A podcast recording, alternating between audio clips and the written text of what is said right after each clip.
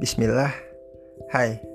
Tidakkah pernah kita merasa bahwa hampir setiap saat, setiap waktu, begitu banyak hal muncul dalam pikiran kita.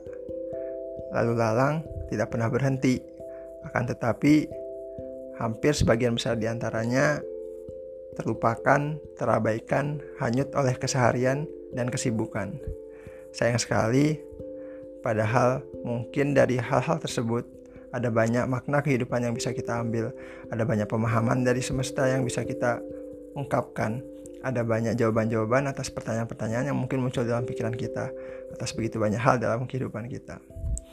Ya mungkin kita hanya perlu berhenti sejenak dan mulai menata pikiran kita untuk atas hal-hal tersebut. Podcast ini hanyalah usaha kecil untuk itu. Saya, Aditya Firman Ihsan, akan menemani teman-teman semua untuk berhenti sejenak dan berpikir.